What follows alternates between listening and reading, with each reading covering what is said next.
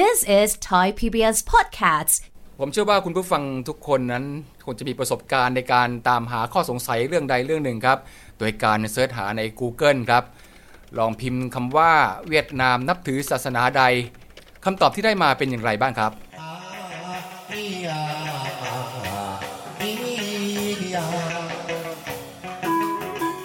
ถ้าจะบอกว่าเวียดนามนั้นไม่มีศาสนาเอาเลย ก็คงไม่ถูกต้องนักหรอกครับ เพราะว่าเขาไม่ได้กำหนดกฎเกณฑ์ว่าประเทศของเขานั้นจะต้องมีศาสนาประจำชาติ ผมว่าทุกรัฐชาตินั้นมีความหลากหลายทางชาติพันธุ์ครับ โดยที่อาศัยอยู่ร่วมกันในสังคม ในการที่จะยึดโยงคนส่วนใหญ่ แล้วก็บอกว่าประเทศนี้เป็นศาสนาประจำชาติ ศาสนานั้นศาสนานี้ก็น่าจะเป็นการสร้างความบาดหมางให้กับกลุ่มคนอีกกลุ่มหนึ่งครับที่มีความเชื่อศรัทธาที่มีความแตกต่างกัน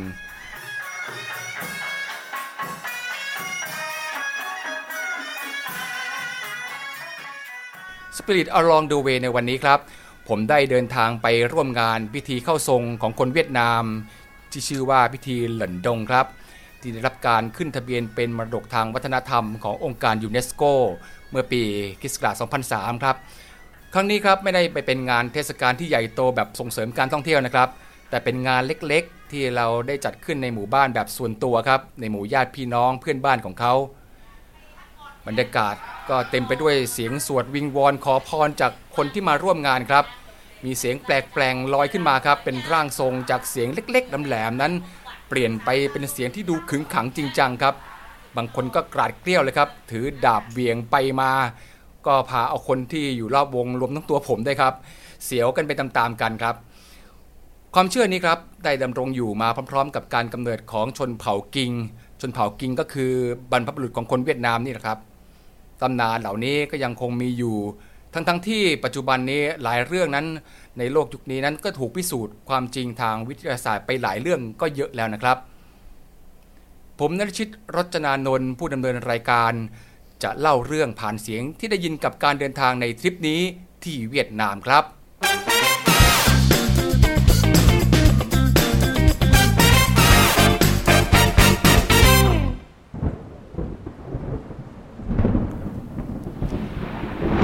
ที่เราได้ยินเสียงฟ้าร้องฟ้าผ่าครับ ถ้าคุณผู้ฟังย้อนกลับไปสู่ในยุคของมนุษย์ยุคหินรุ่นแรกๆแล้ว ก็คงจะต้องตื่นกลัวตกใจกันครับ ว่าใครกันนะที่อยู่ข้างบนนั้นปล่อยอะไรลงมา ความกลัวเหล่านี้ครับที่ทำให้มนุษย์ต้องหาที่พึ่งพาทางใจปลอบใจกับตัวเองครับ ให้มีความกล้าหาญแล้วก็ลุกขึ้นสู้ ใช้ชีวิตกันต่อไป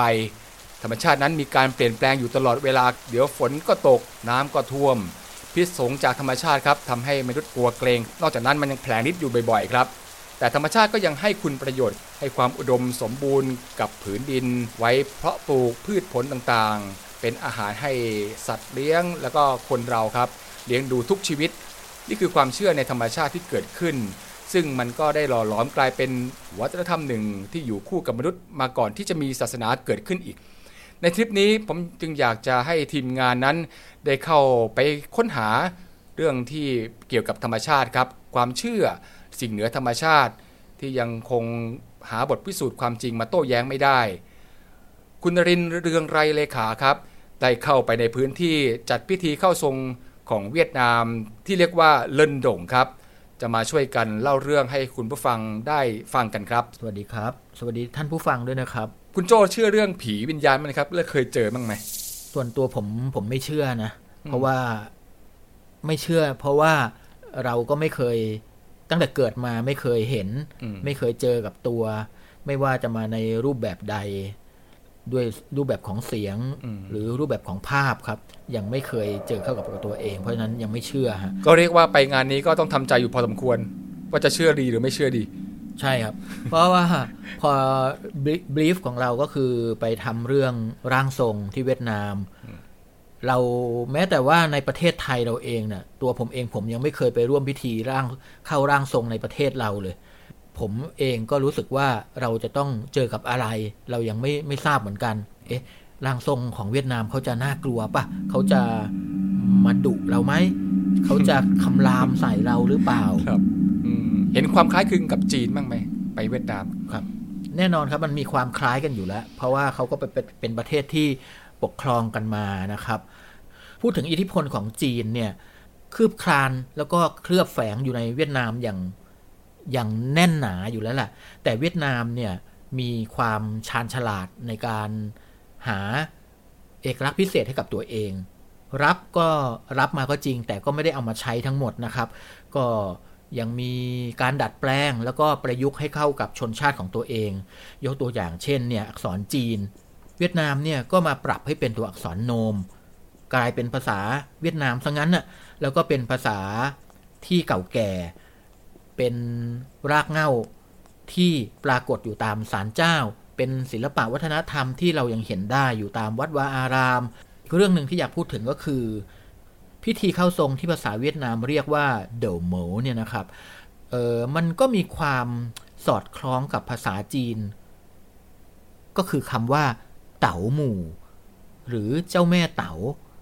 ผมว่ามันน่าจะเป็นจุดที่เราสามารถเชื่อมโยงได้ว่าความเชื่อแบบเต๋าเนี่ยได้เข้ามามีอิทธิพลกับความเชื่อต่อคนเวียดนามตั้งแต่ยุคเก่าก่อนมานานมากแล้วนะฮะ อิทธิพลของเต่าเนี่ยเข้ามาอยู่ในภาคเหนือของเวียดนามเสียเยอะ เพราะว่ามีพรมแดนที่ติดกับจีนครับแล้วก็อย่าลืมว่าในส่วนอื่นของเวียดนามนั้นก็มีความหลากหลายชนเผ่ามากกว่า 54 กลุ่มเลยนะครับ เทพเจ้านั้นก็จะมีหน้าตาที่แตกต่างกันในแต่ละถิ่นครับ บางเทพเจ้าถิ่นนี้รู้จัก แต่บางถิ่นนี้ไม่รู้จักเลยครับว่ามีเทพเจ้าองค์นี้ด้วยเหรอแต่ไม่ว่าจะเป็นกลุ่มไหนครับล้วนตั้งต้นโดยความเชื่อดั้งเดิมครับที่มาจากธรรมชาติแทบทั้งนั้น อย่างเรื่องของตำนานการเกิดของคนเชื้อสายกิงครับที่เป็นบรรพบุรุษของคนเวียดนามเนี่ยก็เชื่อว่าพวกเขามีพ่อเป็นมังกร มีแม่เป็นนางฟ้าครับกำเนิดบุตรเป็นไข่ถึง 100 ฟอง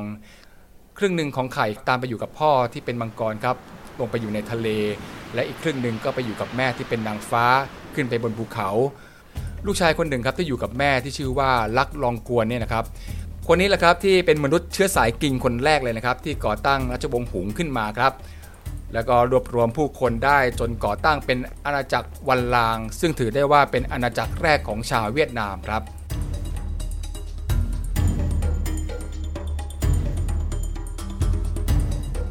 ตำนานนี้ก็เป็นเรื่องที่เล่าปากต่อปากนะครับ จะเอาจริงเอาจังเอาเป็นเอาตายว่ามันมีจริงไหมนี่ก็คงไม่ใช่เรื่องที่จะไปพูดอย่างนั้นนะครับ เพราะความเชื่อนั้นเป็นตัวหนึ่งครับที่ก่อตัวขึ้นมา แล้วก็ก่อเกิดเป็นวัฒนธรรมที่ร่วมกันทำให้ผู้คนนั้นสามารถที่อยู่ร่วมกันได้ด้วยความรัก เกิดความรู้สึกว่าเป็นพวกพ้องเดียวกัน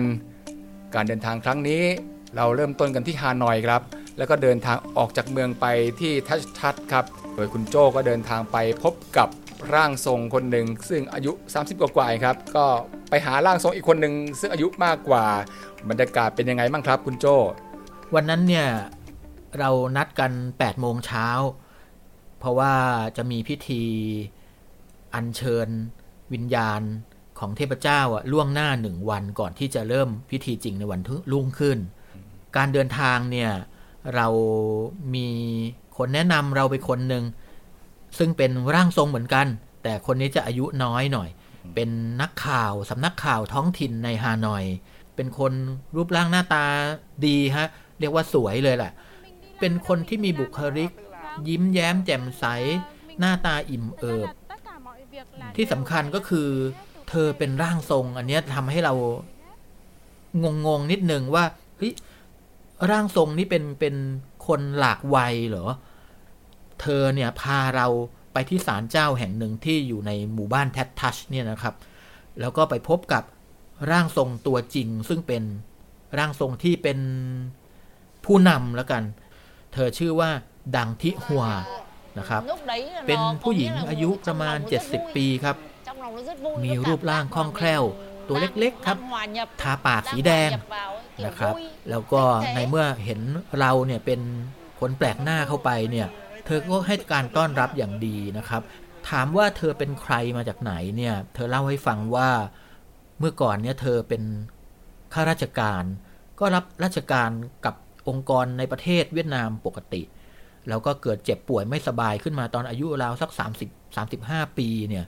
ก็ไปรักษาตามปกติครับ แพทย์แผนปัจจุบัน ปรากฏว่าก็ไม่สามารถวิเคราะห์หาโรคได้ว่าตัวเองเป็นโรคอะไรกันแน่ รักษาอยู่หลายปี จนเริ่มต้องไปขอที่พึ่งทางใจกับ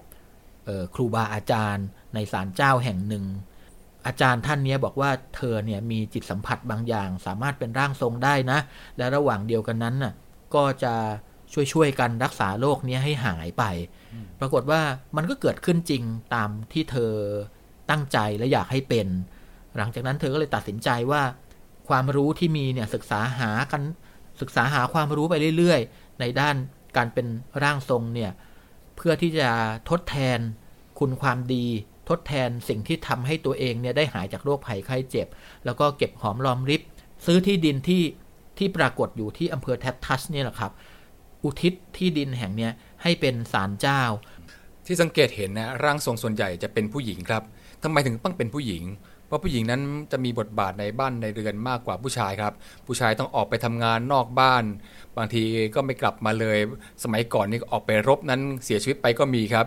เพราะฉะนั้นเวลามีเรื่องอะไรในหมู่บ้านเนี่ยผู้หญิงเนี่ยก็จะเป็นคนที่จัดแจงจัดตั้งแต่ป่วยไข้ทำคลอด เวลาฤดูการที่เก็บเกี่ยวผลผลิตนะครับผู้หญิงก็จะเป็นแม่แรงพลังสำคัญครับในการที่จะทำงานพวกนี้ อีกอย่างหนึ่งครับ ผู้หญิงนั้นเป็นเพศที่ทำให้กำเนิดชีวิตครับ เทพธิดาของชาวเวียดนามนั้นมีมากมาย แล้วก็มีร่องรอยอยู่ในศาลเจ้าหลาย ๆ แห่งในวัดต่างๆ มากมายที่คุณโจได้ไปสัมผัสครับมีมีศาลเจ้าครับในหมู่บ้านครับเป็นศาลเจ้าเล็กๆครับข้างในเนี่ยจะอัดแน่นไปด้วยรูปปั้นของเทพต่างๆ ซึ่งจะเป็นใครบ้างเราก็คงไม่สามารถที่จะบอกได้หมดทุกองค์นะครับแต่ที่เด่นๆมี 3 องค์ที่อยู่ข้างหน้าเป็นเทพธิดาทั้ง 3 องค์ อันนี้มีความหมายอยู่ ในทุกศาลเจ้าเลย เพราะเป็นความเชื่อของ ลัทธิบูชาเจ้าแม่ ซึ่งก็จะมีเจ้าแม่อยู่ 3 องค์หลักๆเออตรงกลางและอยู่บนสุดเนี่ยชื่อเจ้าแม่เมาส์เถื่องเทียน ตรงกลางเนี่ยจะมีสีแดงก็คืออาพรที่ใส่ชุดคุมกายเนี่ยนะครับเป็นสีแดงมีหน้าที่ดูแล ลมฟ้าอากาศ ก้อนเมฆทะลุไปจนถึงจักรวาล ส่วนองค์ขวามือเนี่ยชื่อเทพเจ้าแม่เมาส์เทืองเยินนะครับ องค์เนี้ย เป็นอาพรสีฟ้า จะทำหน้าที่ดูแลป่าเขาแล้วก็ความอุดมสมบูรณ์ของชีวิตมนุษย์ แล้วก็องค์สุดท้ายคือองค์ทางซ้ายมือ ก็จะสวมชุดสีขาว องค์นี้เป็นเทพเจ้าผู้ดูแลน้ำมหาสมุทรแม่น้ำลำคลอง ชื่อว่าเหมาถวยนะครับ ระบบเรื่องของการความอุดมสมบูรณ์ของน้ำความแห้งแล้ง เป็นเป็นศูนย์รวมครับ เป็นศูนย์รวมของสรรพสิ่ง แต่ละองค์เนี่ยก็จะดูหน้าที่กันดูแลกันคนละอย่าง ซึ่งทุกอย่างแล้วเนี่ยก็คือผู้ให้กำเนิดโลกนั่นเองลัทธิบูชาเจ้าแม่ก็ไม่ต่างกับการเคารพบูชาแม่ผู้ให้กำเนิดของตัวเอง ร่างทรงที่เป็นผู้ชายนั้นก็มีนะครับแต่ว่าผู้ชายนั้นก็ต้องแต่งหน้าทาปากแล้วก็ร้ายรำด้วยท่าทางที่อ่อนช้อยเหมือนหญิงได้ อย่างเช่นที่เราเคยไปเห็นที่การเข้าร่างทรงนัดกระดอในเทพของชาวเมียนมาก็คล้ายๆกันครับ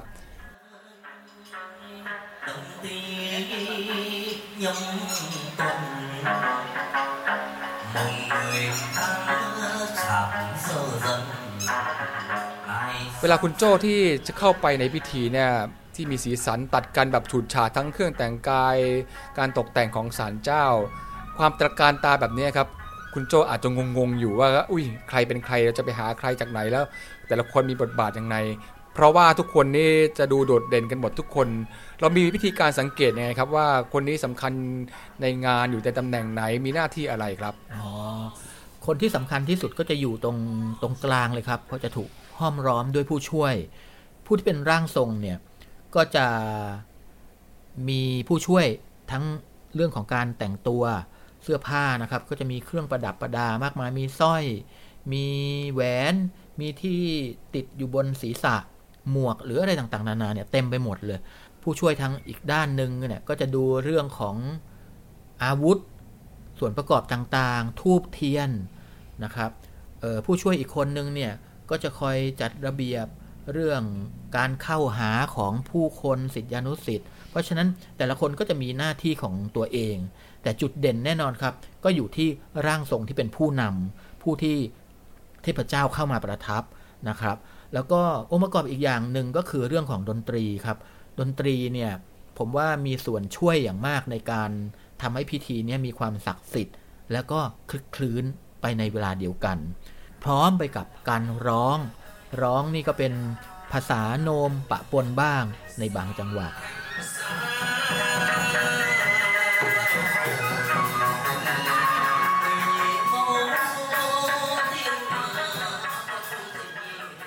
อย่างวันเฉพาะวันที่ที่เราทำงานเนี่ยมีมีเทพเข้าทั้งหมด 16 องค์ แต่ว่าแต่ละคนเนี่ยผู้ผู้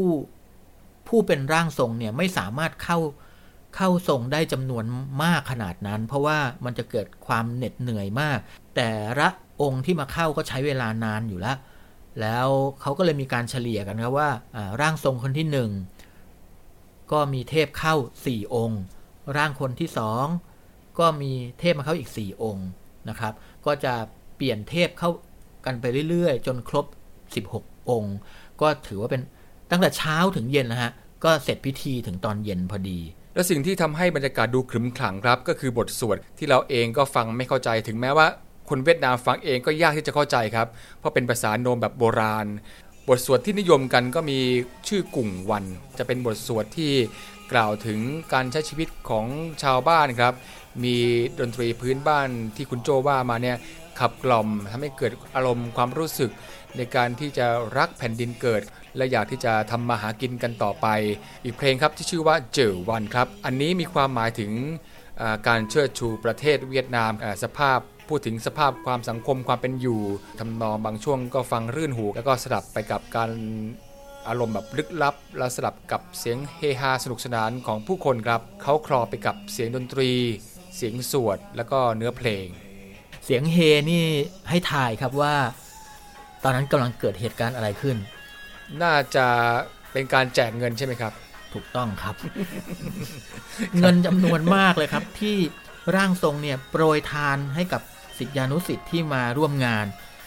จำนวนมากนี่คือคือหลายล้านดองเลยนะฮะที่เขาโยนกันเป็นก้อนๆออกมา บางทีเนี่ยยังมัดมัดอยู่เป็นเป็นฟ่อนนะฮะ โยนออกมานี่ตกตึบเลยนะฮะ ที่ได้กันเป็นล้านๆนี่ต้องบอกว่าเป็นเงินดงนะครับครับ เดี๋ยวเข้าใจผิดว่าเป็นเงินบาทเงินสกุลดอลลาร์นี่เสร็จเลยใช่รวยกันไปตามๆกัน ตัวผมเองก็ได้มาหลายล้านนะฮะวันนั้นก็เป็นถือว่าเป็นเป็นโชคดีที่เราได้ไปถ่ายทำแล้วก็ได้ไปร่วมงานกับเขา นอกจากได้บุญ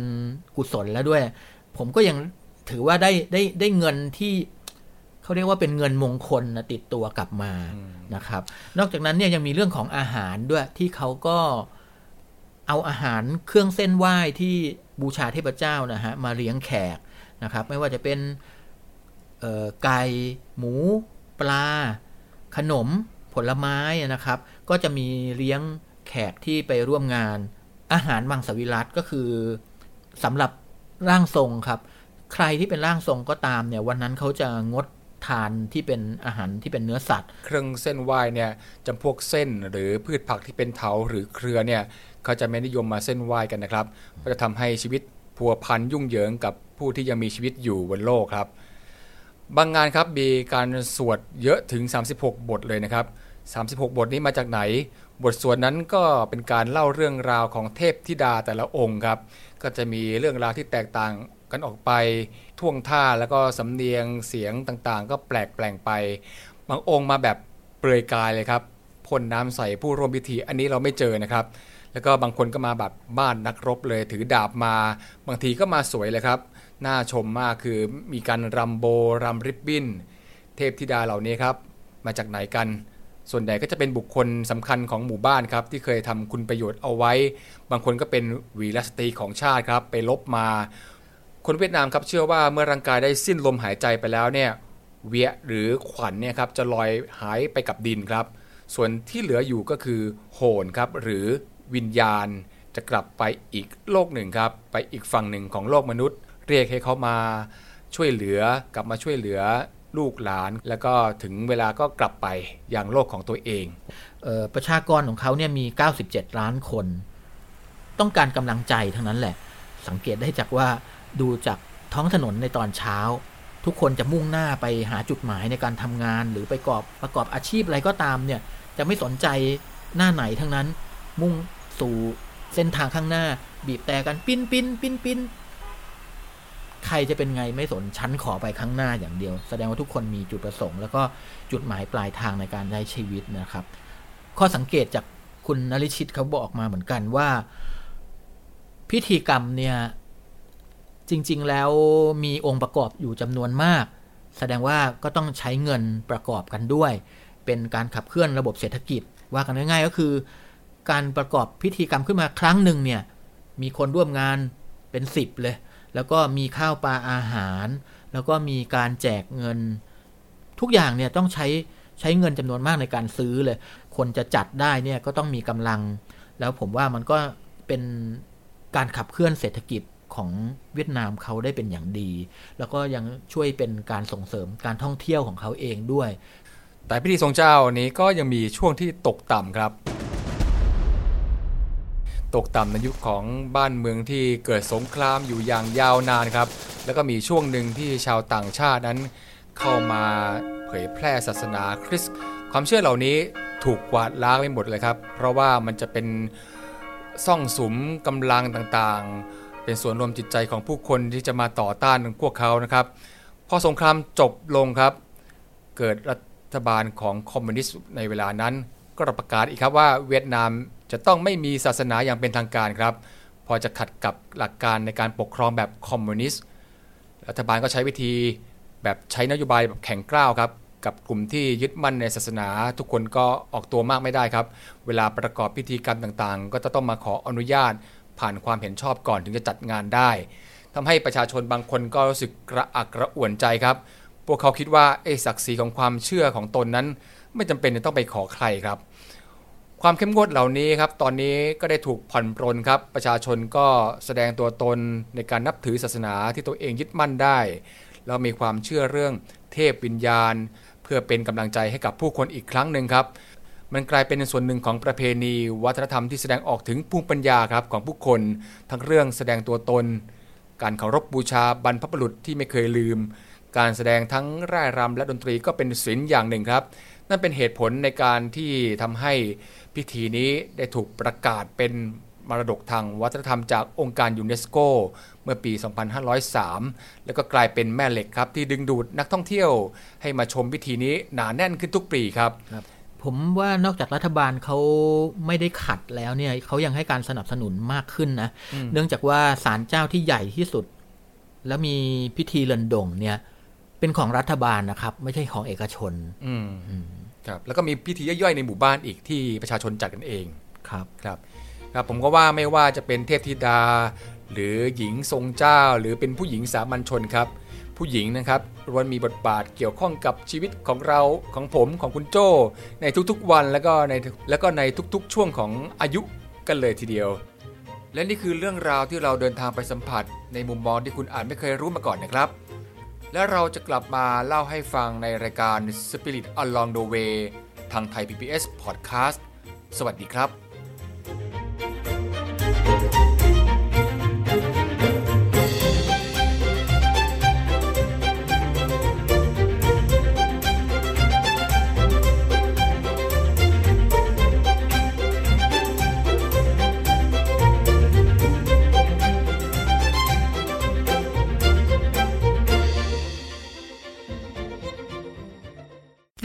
is Thai PBS Podcast. View the world via the voice.